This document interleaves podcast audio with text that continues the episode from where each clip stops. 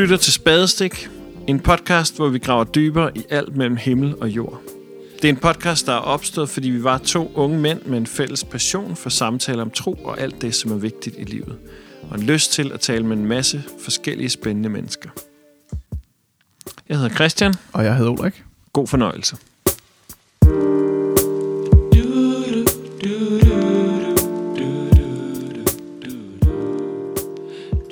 Well, welcome again, Rafe. You are returning uh, to our podcast today.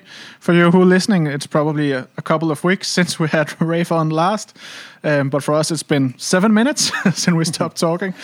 And we just realized there was so much more that we wanted to talk about. So we're going to do an episode more with you um, and and dive into some more things about the Christian and, and Jewism uh, relationship.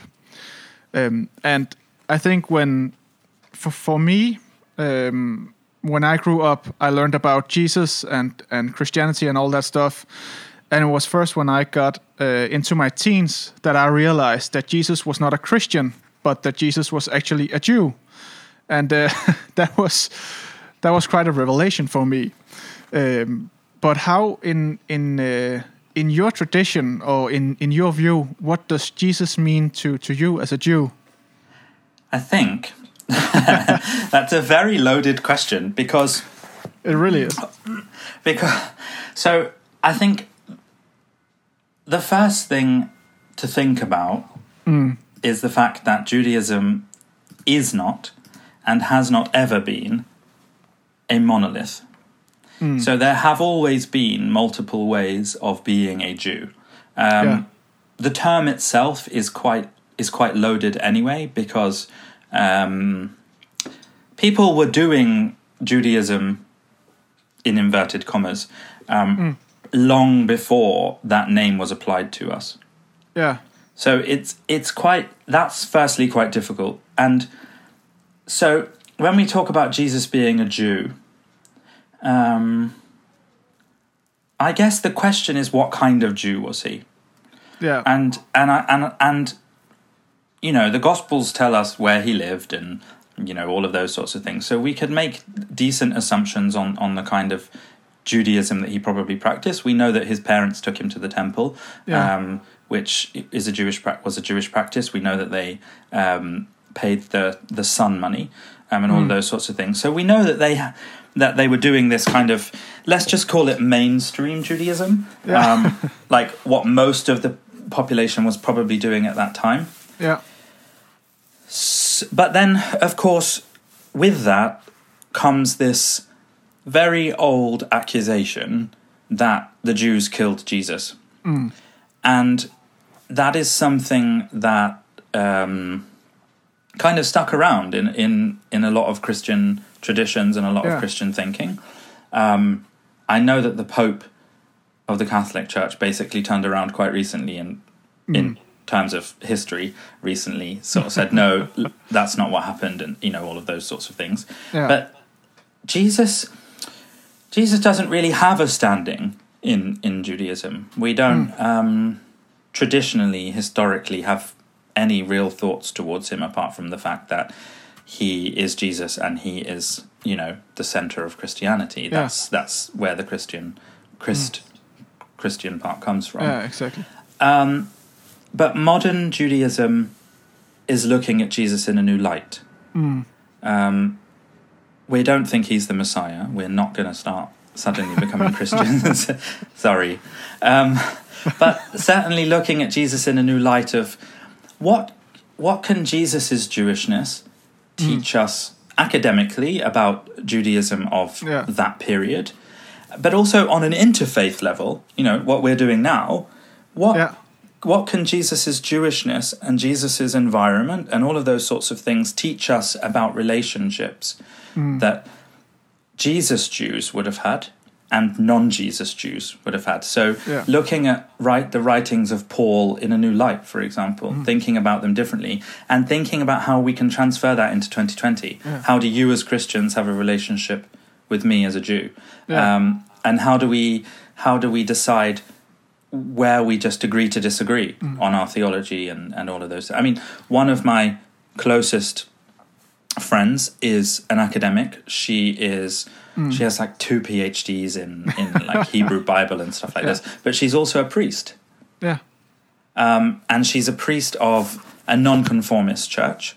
So Yeah. in in England, I don't know about in in Denmark, but in England. Once the Protestants had protested against the Catholic Church and the Church of Yeah. England had been created, and then there were several other um, Protestant Protestant movements, and Yeah. the Nonconformist Church, as far as I understand it, basically likes Jesus as a guy. He he was a cool dude, let's say. Like he Mm-hmm. Has some really cool teachings. But was he the Messiah? Is he the Son of God? Maybe not.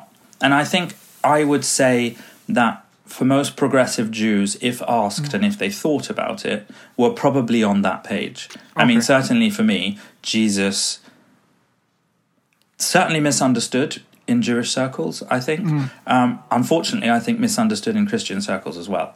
Yeah, I think we can Um, agree on that. but how, uh, just to ask the obvious question, how come that you don't see Jesus as the Messiah? Well, there are two answers to that question. Yeah. How do I answer that as Rafe, and how do I answer that as a, as a Jew with an understanding of Jewish tradition? So Yeah. there are certain things that Jewish text tells us that the Messiah will do. Ultimately, Jesus didn't fulfill those things, um, according to to Jewish text. yeah. Now, Christian Christian tradition has been very clever and creative about you know tying Jesus to a certain family tree and, and all of those sorts of things, which is interesting. You know, it's an interesting way of, of creating the concept, but Yeah. it doesn't it doesn't satisfy the the traditional Jewish mind um, or the traditional Jewish thinking. Um, in in that sense, for for those traditional Jews who don't hold Jesus as the Messiah because of the requirements for the Messiah, um, Jesus is no more than any of the other pretenders. Uh, we know we know from from writings, um, not the biblical writings, but but extracurricular writings from different Yeah. communities that several people came along um, before Jesus and said, "I am the Messiah. I am this. I am that." Yeah. Um, so so the Jews don't see Jesus as any more than than any one of those people. Um, what's interesting is is then you can learn from Jesus as a Jew what the messianic thinking would have been Yeah. during the Second Temple period. Um, what were people aspiring for? What were people thinking of? And lots of Jesus's parables, for example, um, can be anthropologically studied in terms of saying, actually, an awful lot of this stuff is hatred of the Roman Empire. It is um, hatred of what we might now understand as a capitalist system within the temple Yeah. structure itself. So I think from a progressive standpoint, from a how do I see it as a progressive, but also how do I see it as you know as as a student rabbi, as an academic? That's what Jesus is to me. He he is a symbol of um, of a struggle, I guess, Yeah. um, during a specific period of time. But also, I don't I don't believe that the Messiah will be one person. Hmm. Um, some Jewish tradition says that every generation has the potential for a Messiah, and it's about realizing that potential. Hmm. I, I think I definitely am aligned to the idea that mes- the Messiah is not going to be a person, but hmm. a time. There will A be a messianic age. Yeah. So Okay. y- you know when when you think in a Christian tradition about the kingdom, the coming of the kingdom of God, and who can Yeah, get into yeah. it and who can't get into it, I think that's all really tied up in this Second Temple idea, uh, Second Temple period. So Mm. Jesus time idea that the kingdom of God Mm. is more of a time than a place. Yeah. You know, it's not a physical mm. place that people will go to when they die. It is it is about something being realized on earth. And if we mm. can't have that whilst certain things are happening. And I think I think what's really interesting as a progressive Jew looking at messianism and and those sorts of things is saying actually we are all responsible for bringing about that change into that messianic age Yeah. and ensuring that it happens and all of those sorts of things. And I think, and this is just my opinion, and many progressive Jews may disagree with me and call me wacko. But um, I We'll think that's what. Jesus was talking about. Yeah. I think Jesus was talking about being, you know, there's that really overused quote from Gandhi that's be the change you want to see in the world. Yeah. And I, I mean, I kind of think Jesus might have got there before Gandhi. Um, I, I think that I think that's what this is. I think Jesus is saying, um, "I'll help you get there." So is that is that a general idea in, in Judaism and among among the people you you share faith faith with that that Messiah is not not so much a person as it is a time as it is a a, a new kingdom. Yeah, in in the progressive world, that is that is basically that is basically the the most popular view. But would that have been a popular view around the time where Jesus lived? That's difficult to to pinpoint because the Pharisees, the Sadducees, um, they would have argued amongst themselves about you know what what that meant because at that time they were also developing their idea about whether heaven existed, whether hell existed, uh, is reincarnation a thing? Do you know can we be cremated? Because at the end of times when the trumpet blows, are, are we going to be bodily resurrected? Um, so so during that period there was there was conflict amongst Jewish groups about what was right and what was wrong and I mean there, there still is that hasn't changed in 2000 years. But I, I think when Jesus was talking about um, about these things about the kingdom of God and and let's let's imagine that he was talking about a, a messianic age I don't think it would have been radical to some people I th- I think it would have been quite something they were comfortable with. Yeah. I think the problem came from you know the authorities. You know, we're talking about a period of history where that geographical region changed owners continuously. Yeah.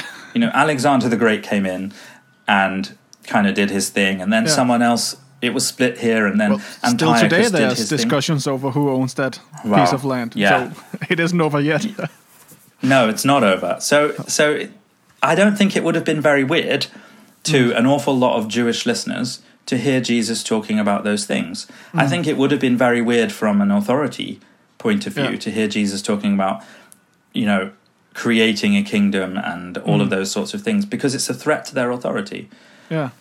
Um, I think it sounds weird to people now. It certainly sounds. The problem is, I think, if you said all of these things to an Orthodox Jew, and I can't speak for them because I'm not one, but I, I would imagine that it would all sound very Christian to them.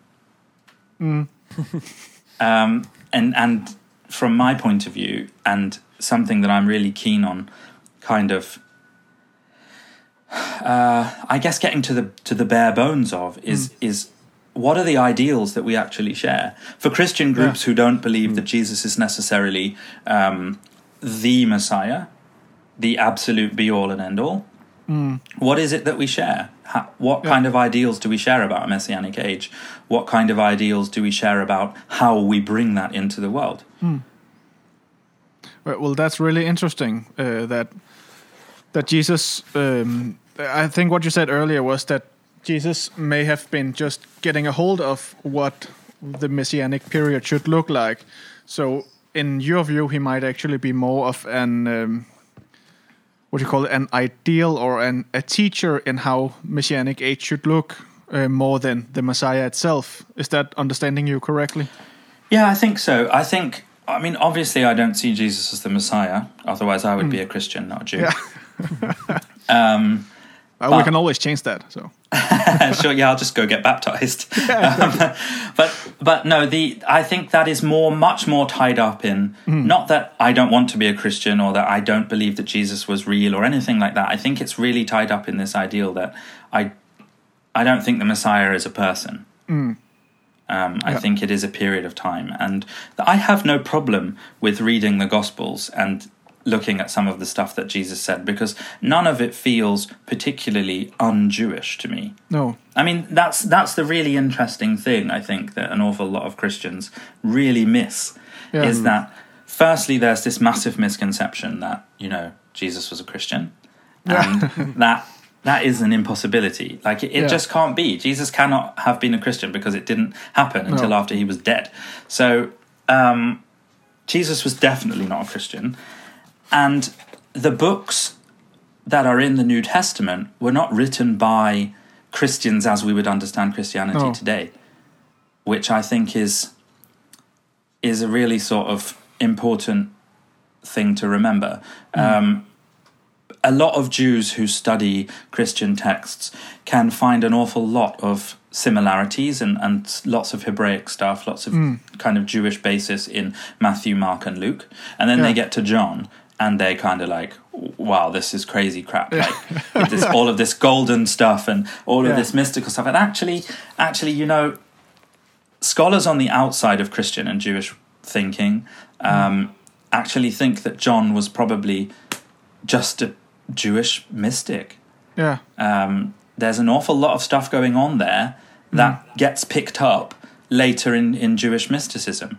Um, when in the 16th, 17th century, uh, 15th, 16th century, when Kabbalah, I think it was around then, yeah, when Kabbalah Yeah. starts to, to be sort of like written down and not just an oral tradition. So John isn't so weird if you look at John as a development between. Yeah. Um, I mean, there's a there's I, I wrote some stuff down because I was I was really interested when I did um, my my masters uh, a few years ago, Yeah. and I went to a Catholic school here in London, and um, it was named after Saint Mark.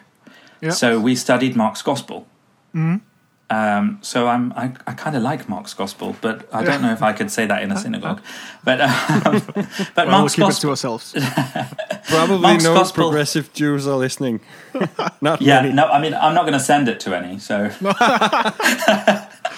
um, but no, I mean, I think I think one of the things that's really really interesting is is looking at looking at the Gospel of Mark and looking at the other Gospels and s looking at how Jesus would have been seen by Yeah. Jews of his time. Um, there's a lot of healing going on. There's a lot of exorcism going on, Yeah. and none of that is particularly strange for the period. I'm really not convinced from any of my study and any of the people I've talked to uh, that know about this stuff that Jesus really would have been seen as a weirdo in No. first century Palestine or Judea, whatever you want to call it, depending on you know your your thoughts on on that. But what is also very clear is that Jesus' connections to the kind of basic teachings Yeah. they're they're they're spot on. Mm. So i- i- you know if you want a textual reference, if you want Mark 12, 28 to 34, Jesus we're told this story about Jesus um, mm. teaching and a scribe goes up to him and he has absolutely no problem with with his answers. And you have to remember that at this time the scribes mm. were these people who were really really really they knew their Jewish law. This Yeah. was their job, Yeah. right? So Jesus is teaching and the scribe goes up to him and he says to him, What is the most important commandment of all? Mm-hmm. Right? So we all know that Jesus responds, The first is, Hear, O Israel, the Lord our God, the Lord is one. You shall love the Lord your God with all your heart, and with all your soul, and with all your mind, and with all your strength. Mm-hmm. That is what we call the Shema, which means Yeah. hear or listen or pay attention in Hebrew. Yeah. Um, and that is like something that Jews say three times a day. So that is that is a very core and has Yeah. been a very core Jewish teaching. Um, so this scribe has absolutely no problem at all No. with with Jesus's um, with is teaching here. And then Jesus carries on. He says, "The second is this: you shall love your neighbor as yourself." Now, we know that that comes from Leviticus, and that is Yeah. also something that is very, very, um, very, very central to to Jewish thinking. Yeah. That you should do nothing to someone else that you wouldn't wish done to yourself. Um, and then, of course, you have all of these stories about Jewish scribes. Um, Jewish scribes who who basically agree with Jesus. Yeah. So so the Gospel of Mark, and I think it also appears in Matthew at, at some point, um, basically shows Jesus as a well versed, very well educated, not problematic Jew who knows Jewish teaching. And I kind of fail to see how anyone could have a problem with that. Any Jew Yeah. could have a problem with that on a very basic level. Yeah, Jesus exact- was going around teaching Judaism. Yeah, So, you know, it's but th- I think that's very true because uh, the way I see uh, the Bible uh, or- the New Testament, the stories Mm-hmm. about Jesus when he rebels, it's not against uh, Jewism; it's about the Roman Empire. yeah, um, much of his his um, much of the reason why he was convicted and, and all this stuff happening was because he was rebelling against an oppressive empire who held down the Jews at that area. Um, and then some people believe that he was the Messiah, and, and from that the Christians come. Um, but but in in much of what we read in the stories about Jesus, he's not rebelling against Jew, Jewism. He's re- uh, Judaism. He's rebelling against a Roman Empire. Um, Yeah, so I, I, come on, Pastor. I would maybe disagree a, a little bit on that, but may, maybe we'll do that in another another episode. But yeah, just Yeah. tell us your thoughts. Well, I think actually I, I would also slightly disagree, but I would also So we're I, two against one. I would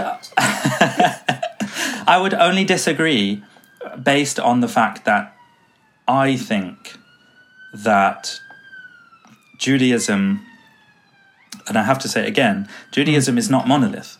And Judaism during the time of Jesus was also not monolith. Um, you know, Jesus. You know, there are stories, and I think I think it's I think it's the longest version of the story is in Luke, but I might be wrong. When Jesus is picking corn on the Sabbath, and someone comes up to him and says, "But you're violating the Sabbath rules," and he says, "Well, you know." Actually, am I? Because you know, and then he gives a reason for Yeah. for violating those rules.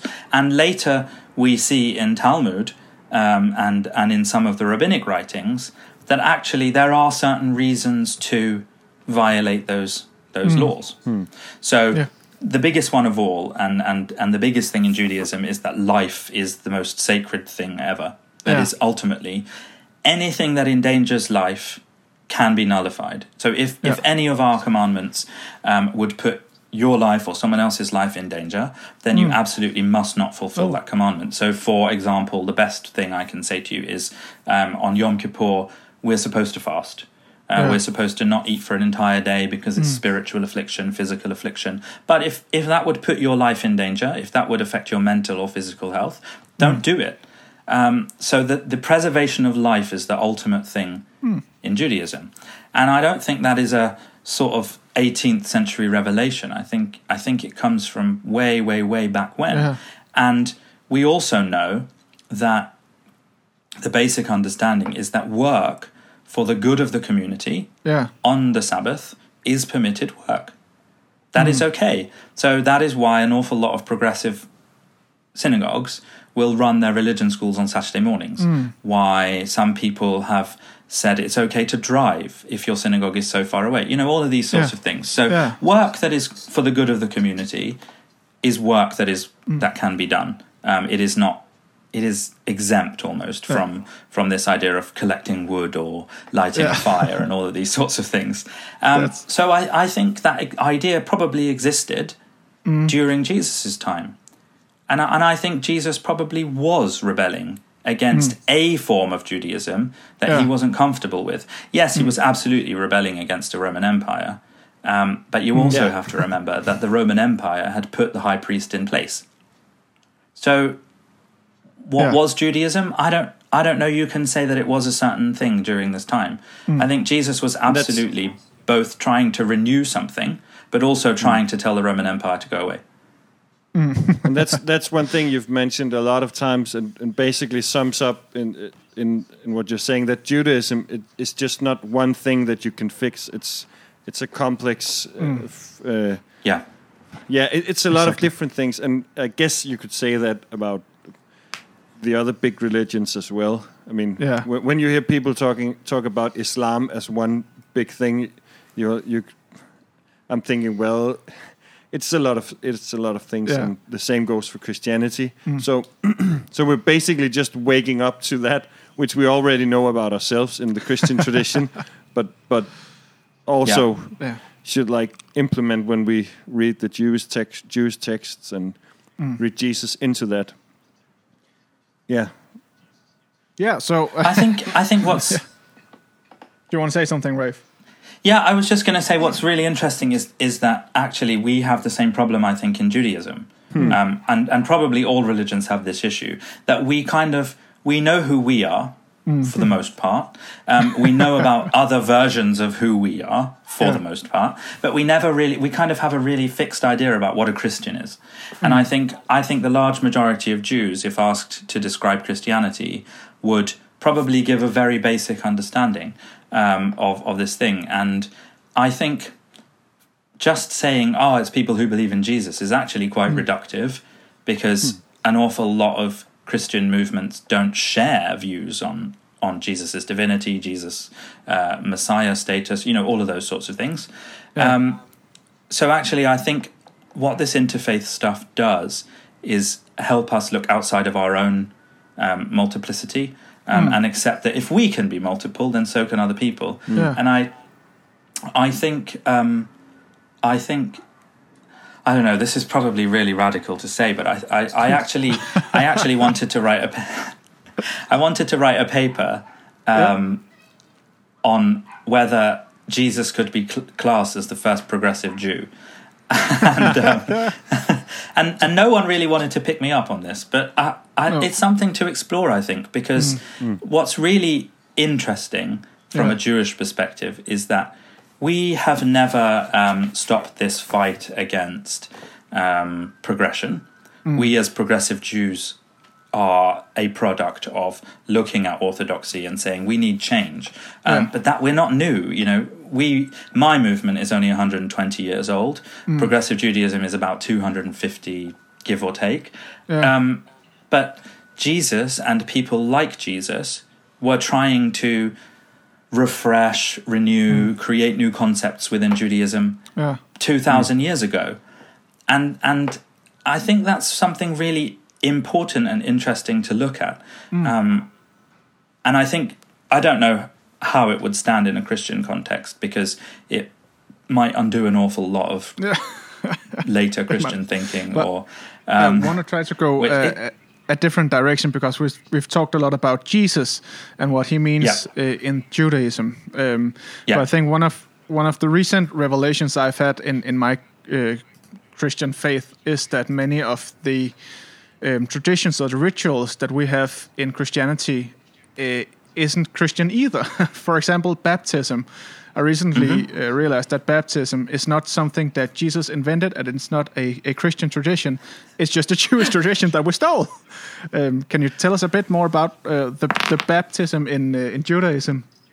I wouldn't say stole. I think that's a very negative word. I would say reconceptualized because I think that we need to we need to think about religions and I think we need to think about religions and religious thinking as as an evolution. Yeah, Um, I, I, I think it's it's funny to say you know the Christians just stole this idea from the Jews, but um, I think in reality I, I don't think that's the case at all because okay. it you just gave it a different meaning Yeah, or, or you created new theology and and, Yeah. and you know it has different symbolism. That's how rituals work. Um, Rituals pick up different meanings as they go from group to group. Um, As when we discussed this the other week, um, you know, th- there is there is a concept of ritual washing yeah, in, in Judaism. It still exists. Um, many many orthopractic Jews will wash their hands before eating, not for hygiene purposes. They will do that as well, but there is a ritual washing of hands before eating. Um, there is still the requirement in Orthodox Judaism to visit a mikveh, which is basically a ritual bath. Um, for women, when they have when they in at certain points in their menstrual cycle. Um, for some men, depending on different illnesses and when things happen, Yeah. and so we still have that concept of of um, using ritual washing. and the mikvah that that is still a a complete submersion into flowing water, right? And up again, or how is that? It's like the the way that Jesus was baptized in the River Jordan, um, where he was Yeah, completely so- submerged in water and, and up again. Yeah, so a traditional mikveh would should be sourced from natural water. Okay. Um, and most of them, even if built into modern buildings, will probably be sourced by rainwater. Yeah. Um, if you go to Israel, for example, you can find some beautiful um, natural mikveh. Uh, they are beautiful. They're just, you know, they're natural lakes or flowing water. Like the idea that it should be natural flowing water is is um, is a big thing. But Mm. water has a big symbolism in not just Judaism, like in many religions. So Yeah. the idea that it's flowing, the idea that it is moving, i- Mm. is is you know, there's an awful lot of symbolism there.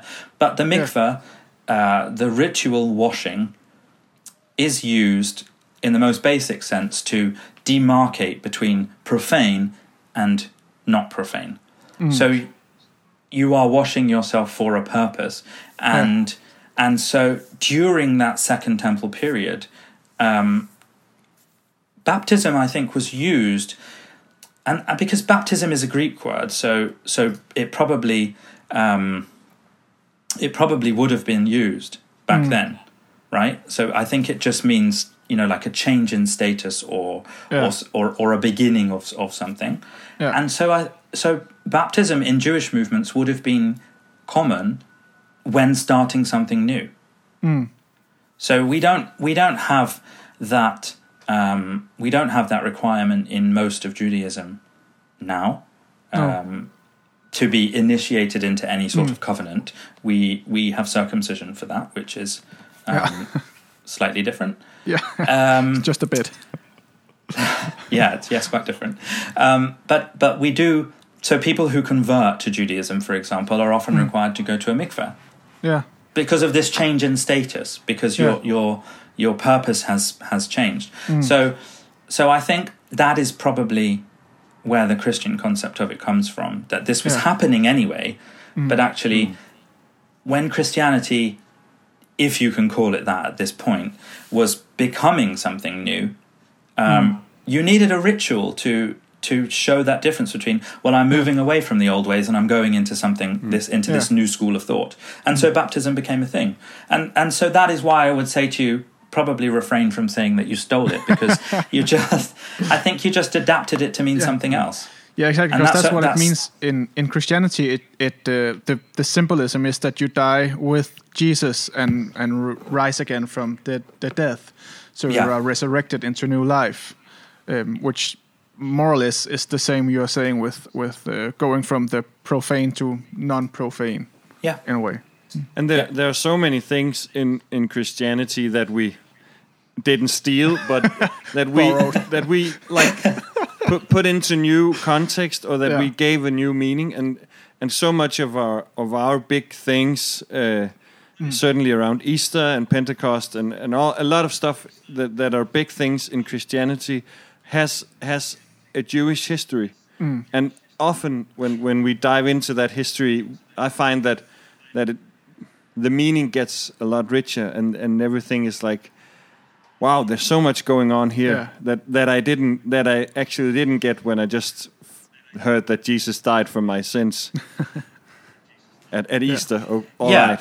and, and i th- i think So- you're not alone in that as a christian um, No. I think an awful. I think an awful lot of Jews also benefit from exploring the anthropological, the historical backgrounds to certain holidays.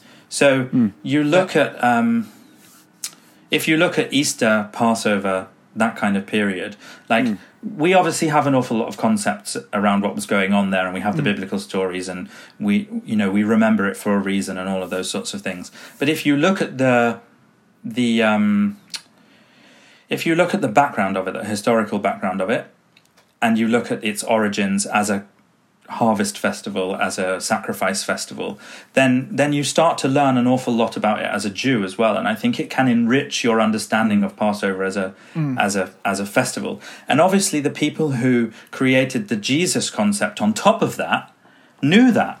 Yeah. Right? So because they're adding they're adding another layer. Mm. And I think I think something I think something that I don't like the term institutionalized religion, but when religion becomes an institution, it Yeah. kind of hides an awful lot of those truths from the people who are at the at the bottom of the pyramid, as it were. um, and we miss out on an awful lot. I think. Yeah. I think studying for me, studying the the history, the um, non-Jewish backgrounds of an awful lot of things has enriched my Jewish understanding of why those why those holidays exists as they exist. Hmm. Um, and I can only imagine as a Christian that it would it would Yeah. help you Yeah. in that way as well.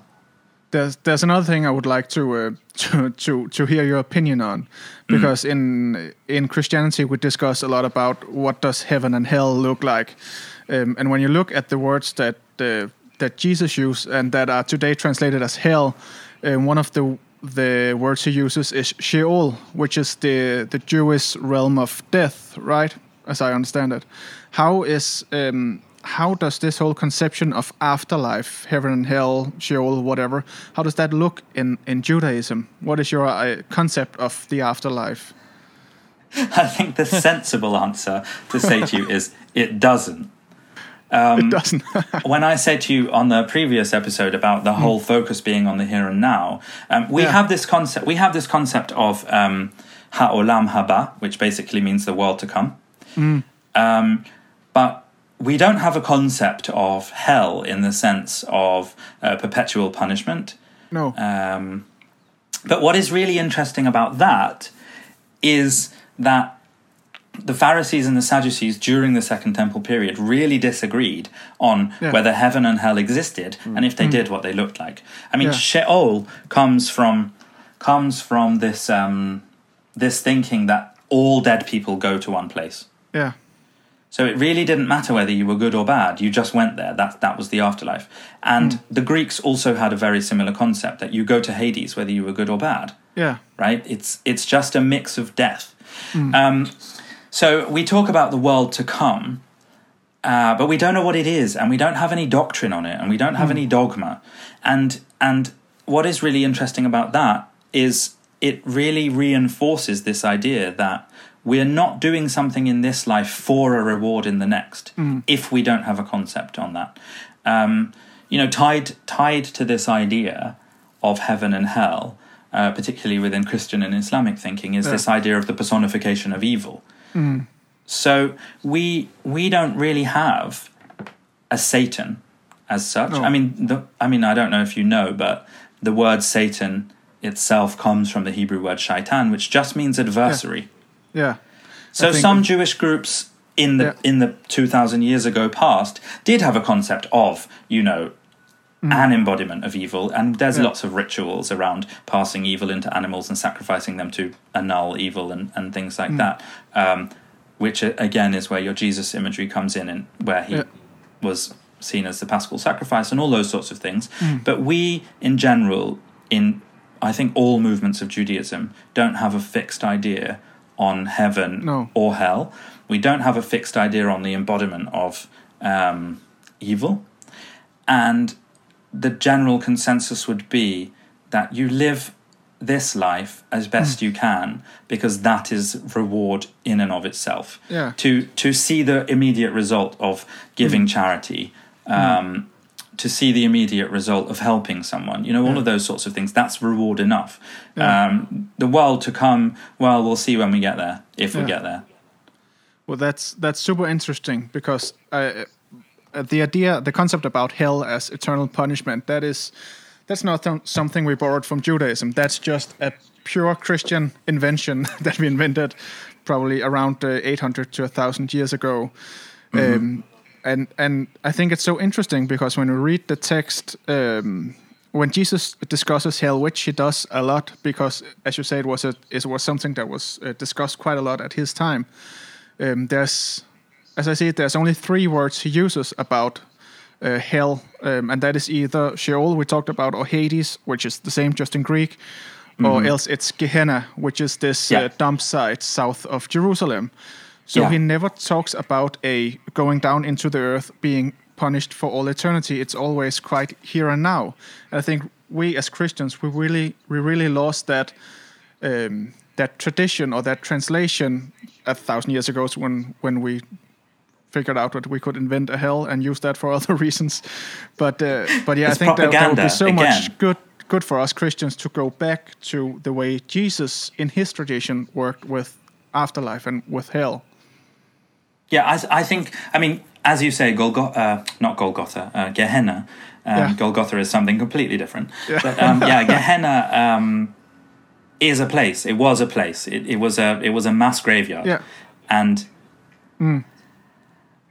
And and everyone went there. It didn't matter, and Yeah. and and some people were buried, and some people were literally just chucked, and you know, an, an Yeah. awful lot of And- anti-canine sentiment comes out of that because you know dogs will roam Yeah. there and eat the dead bodies and all that sort of stuff, as dogs do. and because eternal that is their fire because nature. they were burning the bodies and etc.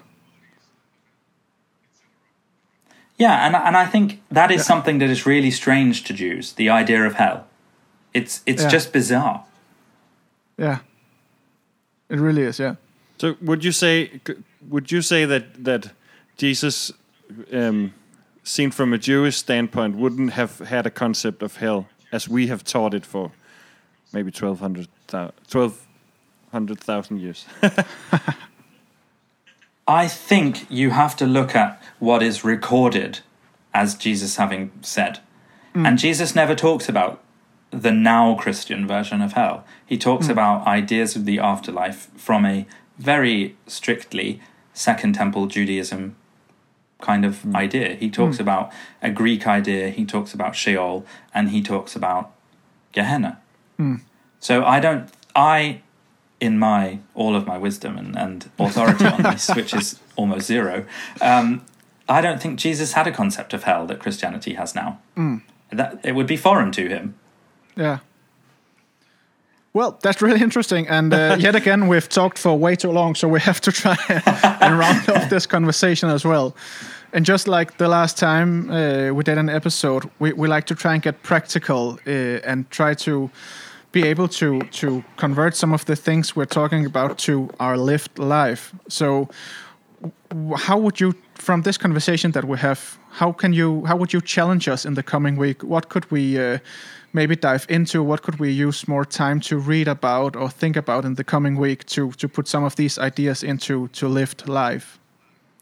I think I think that your biggest challenge, if you there's there's always this question I think that you see as an outsider when you're when you're looking at Christian groups and you see this what would Jesus do? Yeah. And I think that's a really interesting concept because I think what Jesus would do is absolutely not what the church will tell you to do. And I think what I would what I would um, if you want to be a Christian who is living your life more like Jesus, from a Jewish perspective, I would challenge you to find texts that explain the differences in thought between um, the Sadducees, the Pharisees, the scribes, the you know all of those groups that were happening in the Second Temple period, and see how would Jesus have seen these, and how can I put that into practice in my life that is not, you know, a, a dogmatic kind of thing. Well, thank you so much. And So yeah, and I, and can I just say, very very um, yeah, very good conversation f- for me, and and and if I would give like a more concrete challenge to people, I I could just encourage people to get to know people from from other faiths, yeah, like get get to know a Jew get a and Jewish have friend. and have uh, uh, conversations with Jews and Muslims, and just Yeah. just like have an interest in how do they how do you see this concept and how do I see it? Not to not to be right. We've we've we did a couple of jokes of uh, baptizing you, and that's just that's just for for a laugh. But just to like Sure. m- maybe there's something I can learn yeah, and maybe there's something you can learn. So, so that would be like a more concrete uh, challenge for people to just try and get to know someone that that believes differently than than you do. Yeah, I, I think that is a big challenge that that um, I always tell people when I'm teaching Second Temple Judaism.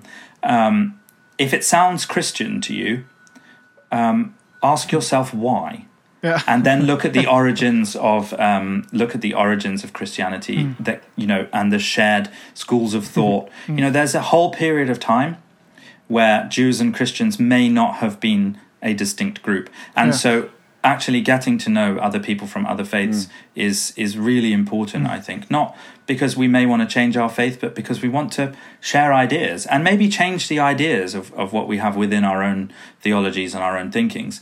Um, but I will just say one last thing to you. If you've ever, I don't know if you've been to Rome um, and seen Yeah, uh, St. St. Peter's Basilica. So if you want to have probably the best idea of what the temple may have looked like inside, then then have a look at St Peter's Basilica.